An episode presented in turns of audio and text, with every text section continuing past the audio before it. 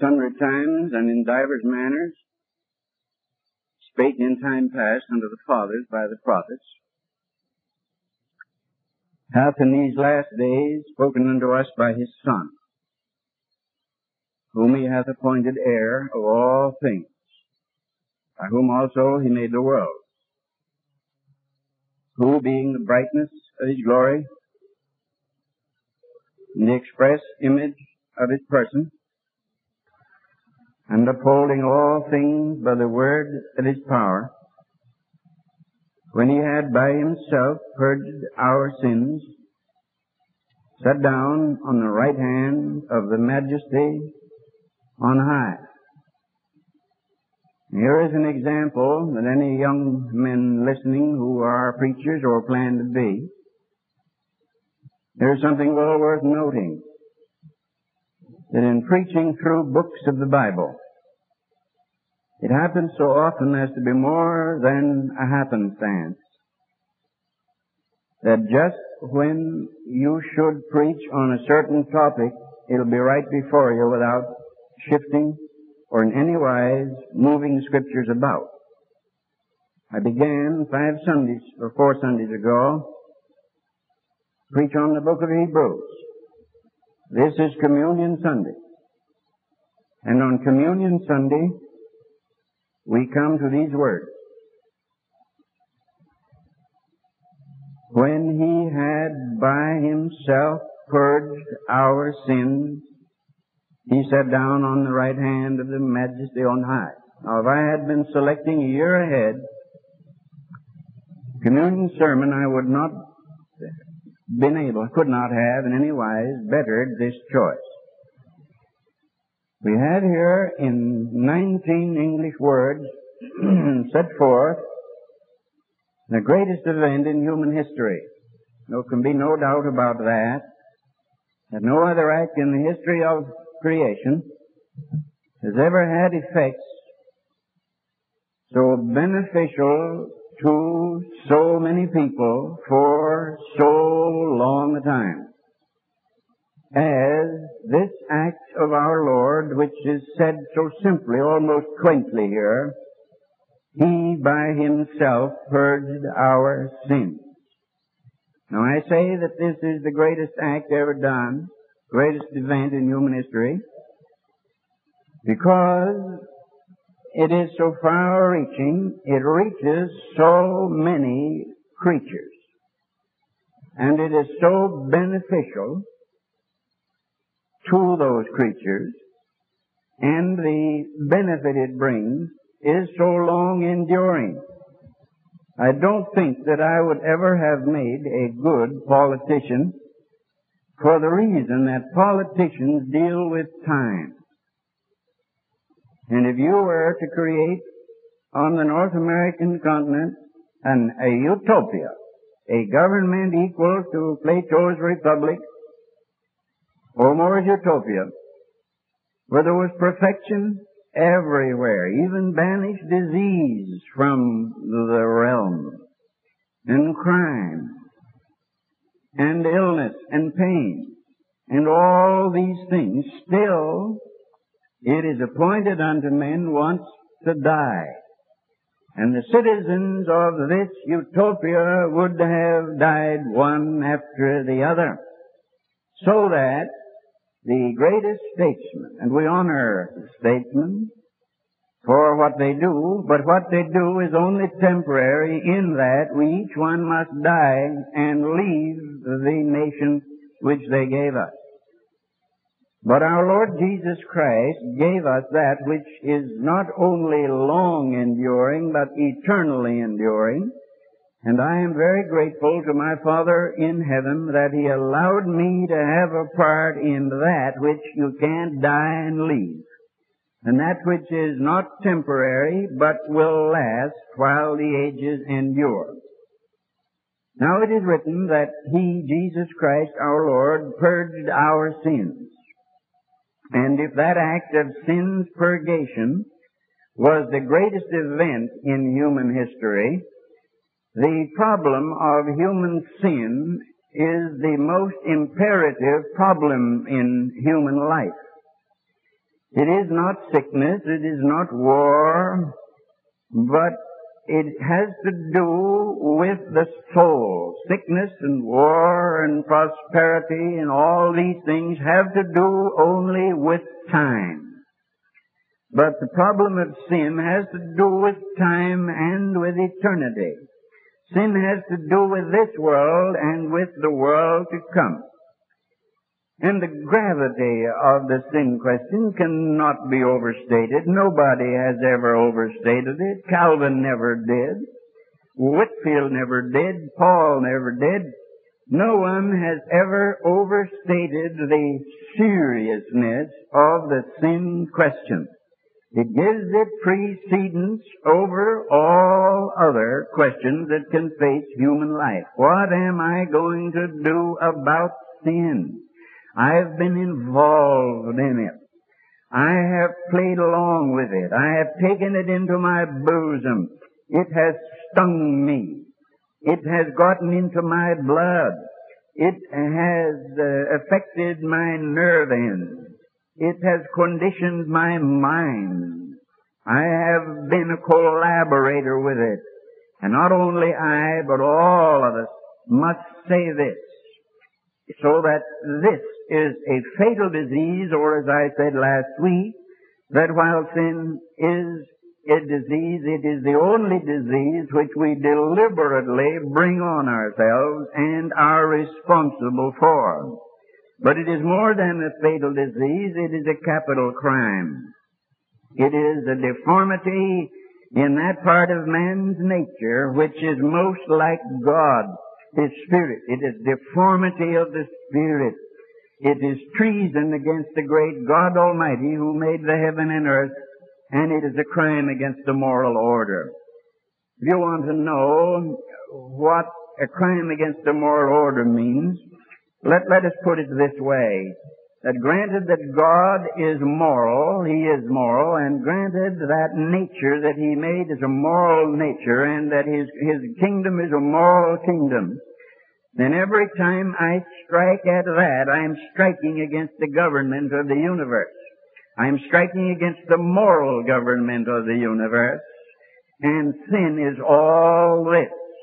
Now, what man's moral conscience requires is a fund of merit that could pay the debt of sin. For when we strike against the kingdom of God and against the moral order of the universe, we put ourselves in debt to that moral order, and we become debtors to the great God who made the heaven and the earth. And sin is a debt that must be paid, and what the moral conscience of the man and of all men requires and cries for is a fund of merit sufficient to pay that debt. We must have it, but that wouldn't be enough. It wouldn't be enough if someone were, say, uh, pick pick a tramp off of this uh, a street. Pick pick a, a criminal who is a tramp off of the street, out of the slums, and you would get ambitious to stand before the queen and would want to be admitted into her presence. Well, that might be arranged. It could be because many have been welcomed there. But something would have to be done first before that criminal could be admitted into the presence of the queen. You couldn't admit a criminal there. Someone who by his act had struck at the safety of that queen and of all that she symbolizes. So she, he would have to be pardoned. Somebody would have to straighten that out. That would be the first thing. You couldn't have a rebel come into the presence of the queen. It would have to be someone who was yielding allegiance. And then that wouldn't be enough either. Because though the government of, of, of, Canada would pardon this man, so there was nothing on the books and strike from the record all counts against him. And restore his citizenship so that he were a freeborn Canadian once more, he still, still couldn't walk off a skid row, unshaven and dirty into the presence of the queen, you would have to be washed. And the human heart knows this, or what this illustrates. The human heart knows that he cannot enter into the, it cannot enter into the presence of God a rebel against that God. There must be something done that can make it possible for that rebellion to end and the rebellion itself to be forgiven. And the act of rebellion to be pardoned completely. And that rebel restored to full citizenship in the kingdom of God, to be made a child of the Father. That is done in Christ. But that's not enough. Just as that man could not walk dirty and smelling and unshaven into the presence of the queen, but would have to be groomed and cleansed and dressed.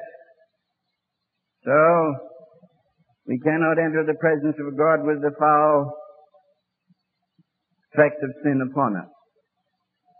There must be something provided, some fountain opened in the house of David for sin and uncleanness, that we may not be only forgiven, but that we may be cleansed. And the blood of Jesus Christ takes care of that. The eternal Son accomplished this.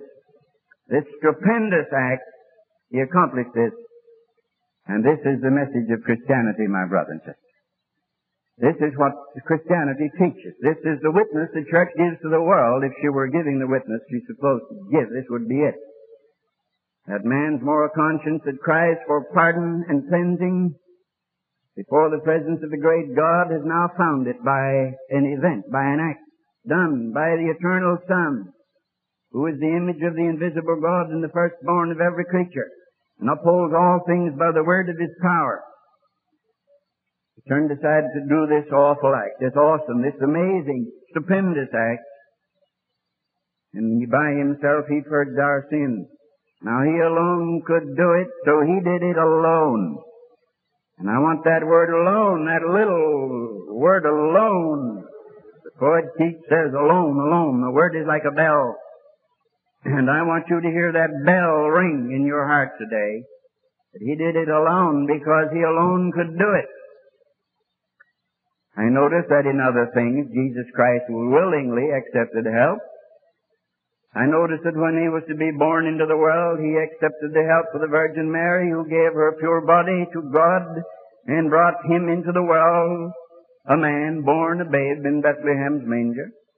I noticed that he wept in her arms and nursed at her breast and was taken care of and fed and loved and he accepted the help of his mother. And he accepted the help of his supposed father Joseph, the simple carpenter who worked from sun up to sundown in order that he might make money to buy food and clothing and shelter for his wife and the boy, the boy Jesus. So he willingly accepted help from Joseph, his supposed father. Time came when he would be baptized. He accepted help from John the Baptist and presented himself and said, Be it so now. It behooves us to fulfill all righteousness. And John baptized him. When it came that he must have a garment, the women went together and made him a garment without seam, and he wore that garment, a gift of the women. When he was thirsty and sat on the well, he said to the woman, Give me to drink. He would willingly accept water from a woman, even a woman like that woman. When he would ride into Jerusalem, he said, Go into the city over against you, and you'll see a colt tied. Bring it to me. The Lord has need of it. And he willingly would accept a colt's help that he might ride triumphantly into Jerusalem. And when he was going up the hill carrying his cross, the tradition says, staggered under it, Joseph of Arimathea picked up that cross.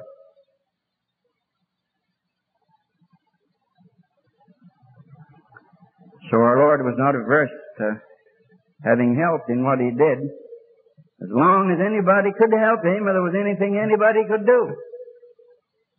But he had come to the world to perform an act that nobody could help in. So when they nailed him on that cross, God pulled the blinds down all around and in darkness with the sun hidden and no moon and stars to shine. With no one looking on, he by himself purged our sins. He could receive no help there. Nobody could help him there. Because he alone could do it and he did it alone. Now, that act was done without assistance, and it's an act never to be repeated. You will notice that though I have my convictions about Roman Catholicism, you will notice that I do not say unkind things about the Romanists. I do not want to do it. I do not feel anybody should say unkind things about others, even though they're tragically and terribly wrong. But I cannot refrain from pointing out the difference between the Protestant position and the Roman position here.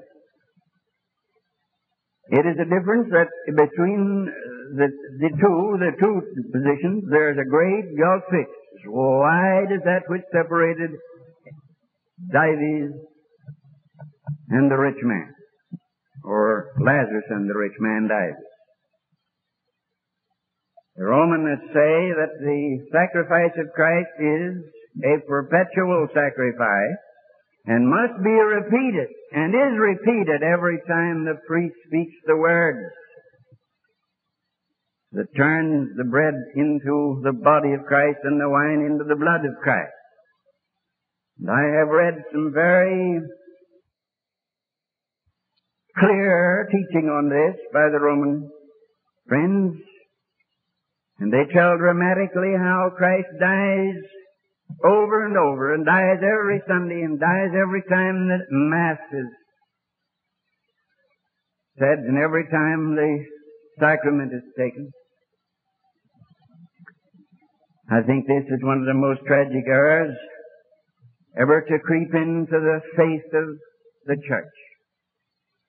For what the scripture teaches is not a perpetual and oft repeated sacrifice. It teaches one finished sacrifice with perpetual efficacy. You see the difference, sir. If you, Christ had to die every Sunday, then his sacrifice would only be good for a week. Or good until the next time a priest elevated the host and whatever they do. But if he performed one act alone by himself in the darkness,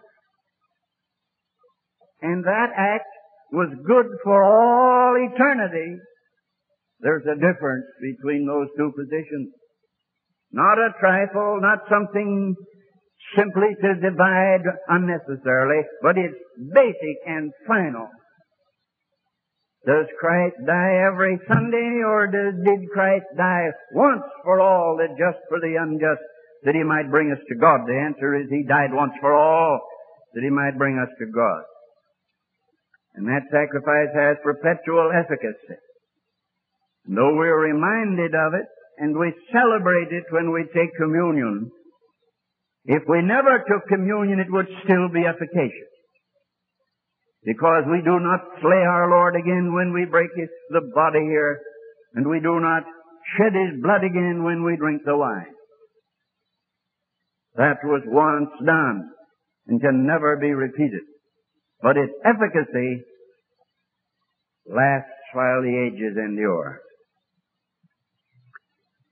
Now it says that he purged our sins and sat down on the right hand of the majesty on high I have told you about the great loss we've suffered, the lost concept of majesty.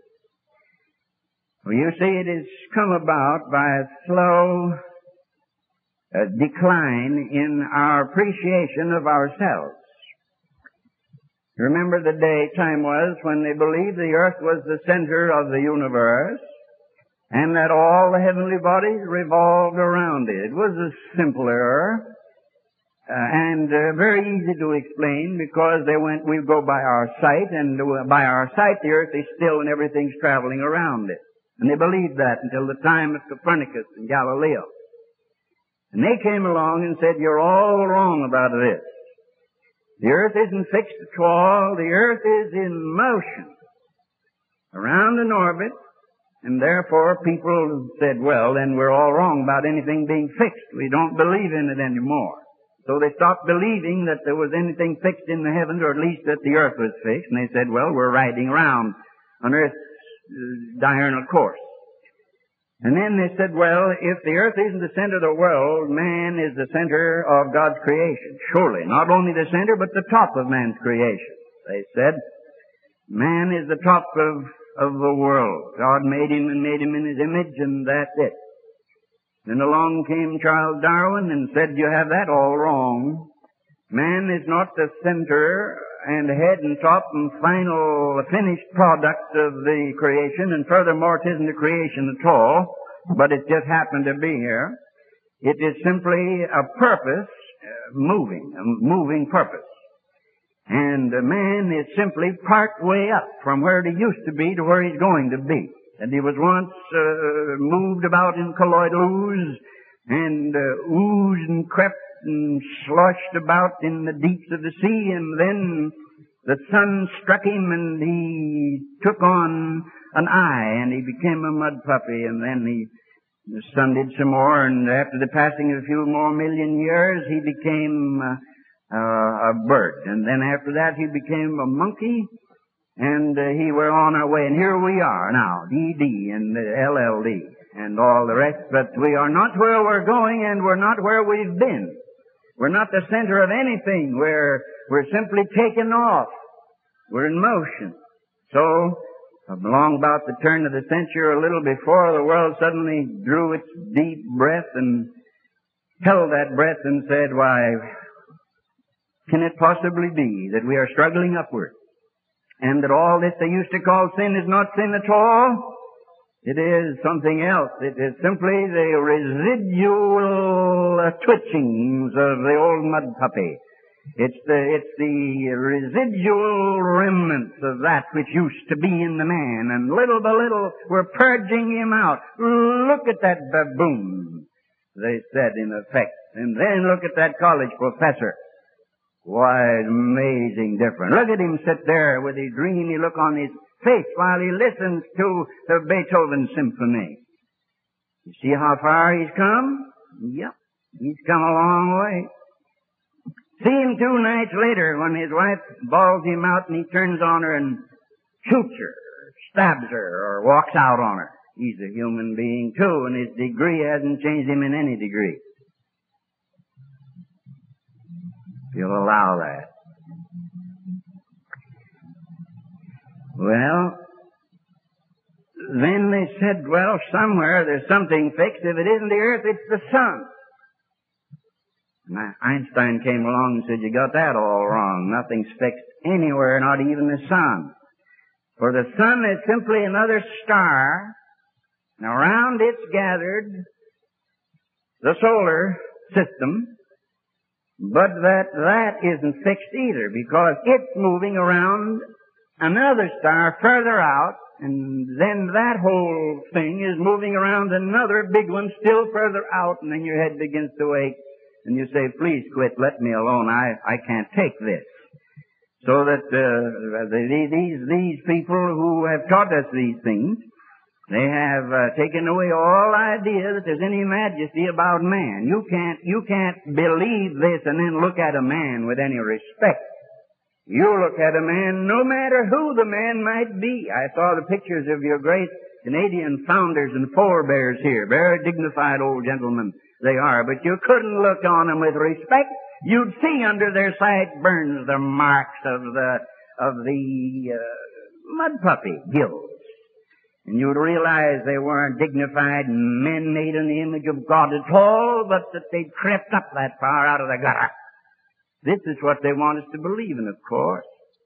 They've taken away all sense of majesty. You couldn't, you can't possibly respect that which crawled up from below. I respect mankind. I respect not only the dignified Canadian founders, but I respect the men down here on Skid Row. And I respect the woman who isn't what she ought to be. And I respect the poor fellow whose mind is slipped and who goes about acting queer to the amusement of those whose minds haven't yet slipped. I respect everything human because it was once made in the image of God. And I believe with all of my heart that man is the apex of the creation, the top of God's universe. And God made him for a little while lower than the angels, only for a little lower than the angels, that he by the grace of God might rise above the angels. There is a majesty there. And so the concept of dignity has been degraded in the world. I've lived a few years and I have seen a change come over the civilized world. Things they didn't used to talk about, they talk about freely now. There aren't any secrets left. There isn't anything sacred left. They even photographed childbirth and put it in Life magazine. There isn't anything that's left in the world that's sacred anymore. Art. Sometime if you want a good laugh, go to a art institute and look at modern art. Remember that famous thing I told you about? The piece there, that, uh, that uh, cubistic piece called Nude Descending a Stair. There's no stair and no nude and no descent. And one man said he thought it should have been called a cyclone in a shingle factory. It would have meant the same thing and been just as intelligible down in uh, one of the cities in the United States here two years ago.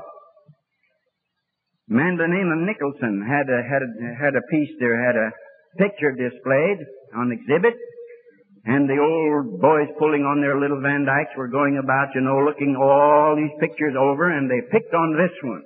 They said, this one by Nicholson. This we'll give first prize. But he, in the meantime, had had to go somewhere else and couldn't stay around for the honor, so they wired him. Your picture has been chosen for first honors. Please wire instructions. Which side's up? Now that happened. It's not a story, that happened.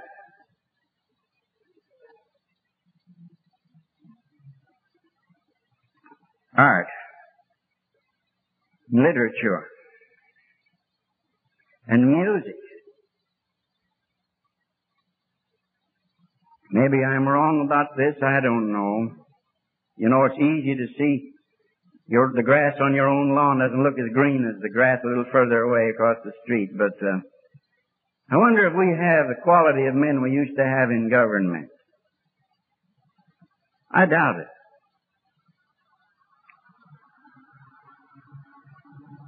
Friend of mine in Chicago, incidentally, his brother's a Christian, you probably know him, Francis Chase. Uh, when Kennedy and uh, Nixon were running against each other for a temporary tenancy in that White House, Mr. Chase said, mm, he's an artist before, and he looked at their two faces. And he said, oh, brother, said, compare them with Washington and Jefferson, said. Webster. It doesn't look to me as if the higher type of men ran for office now. Men you can't very well respect. I listen a lot to interviews where politicians are being interviewed. I've done that for years.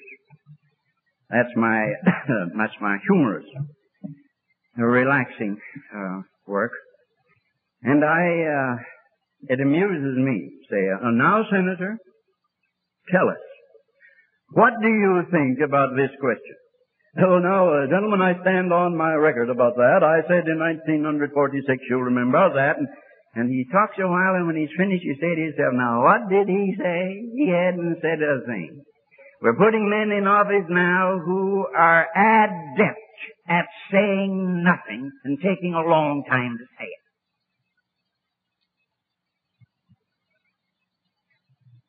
But it's because a sense of majesty has been lost to it. Sense of dignity is gone. We don't care whether it's true or not if it's funny. We don't care whether it's truth or not if it's said in a cute way. Brethren, I want to warn you the majesty is still in the heavens. I want to warn you the majesty still sits on his throne. The awful majesty before whom angels and archangels and seraphim and cherubim continually do cry, Holy, holy, holy Lord God of Sabaoth. And when this one who was God, by himself alone, purged our sins, he went right back and sat down where he had been through the long, long ages, the right hand of the majesty in the heavens. And he sat down on that right hand, and the eternal Son returned to man. Don't forget it. Gentleman has been writing me from some town. He's a brother of uh, Dr. Walter Wilson, Dyke Wilson, the brother of the famous preacher. And he's lamenting to me that nobody talks about a man being in the glory at all. He said he uh, interviewed a number of ministers, outstanding leading men, and ask him this question. Do you believe that Jesus Christ at God's right hand is a man or something else? And only a very few of them believed that Jesus Christ was a man. They believed he was a man when he was on earth, but they think he's a spirit now. He said, Spirit hath not flesh and blood, as you see me have, didn't he? And he said that after his resurrection.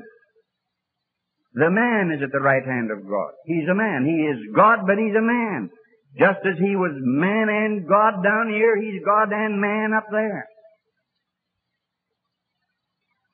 And the years of his earth walk and the deadly pain of his dying and the godlike act of purgation finished, he went to the right hand of God. And God gave him approval, approved his person and approved the perfection of his atoning work. And from his high honored position there, he shed down the Holy Ghost and works in through his people. Ah, he died alone. Would Jesus have the sinner die? Why hanged he then on yonder tree? What means that strange expiring cry? Sinner, he died for you and me. Forgive him, Father, oh, forgive. He knows not that by, tis by me he lives.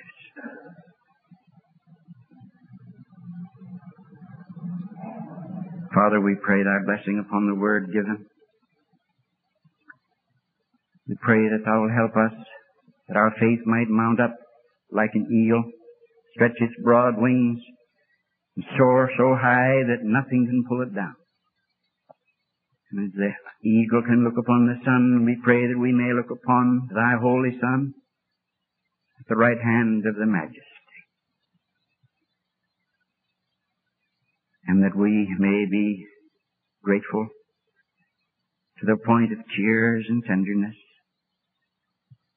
that he who was God and very God of very God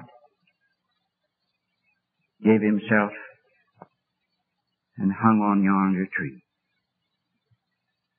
Bless us as we receive of the Lord's Supper. In Christ's name, amen.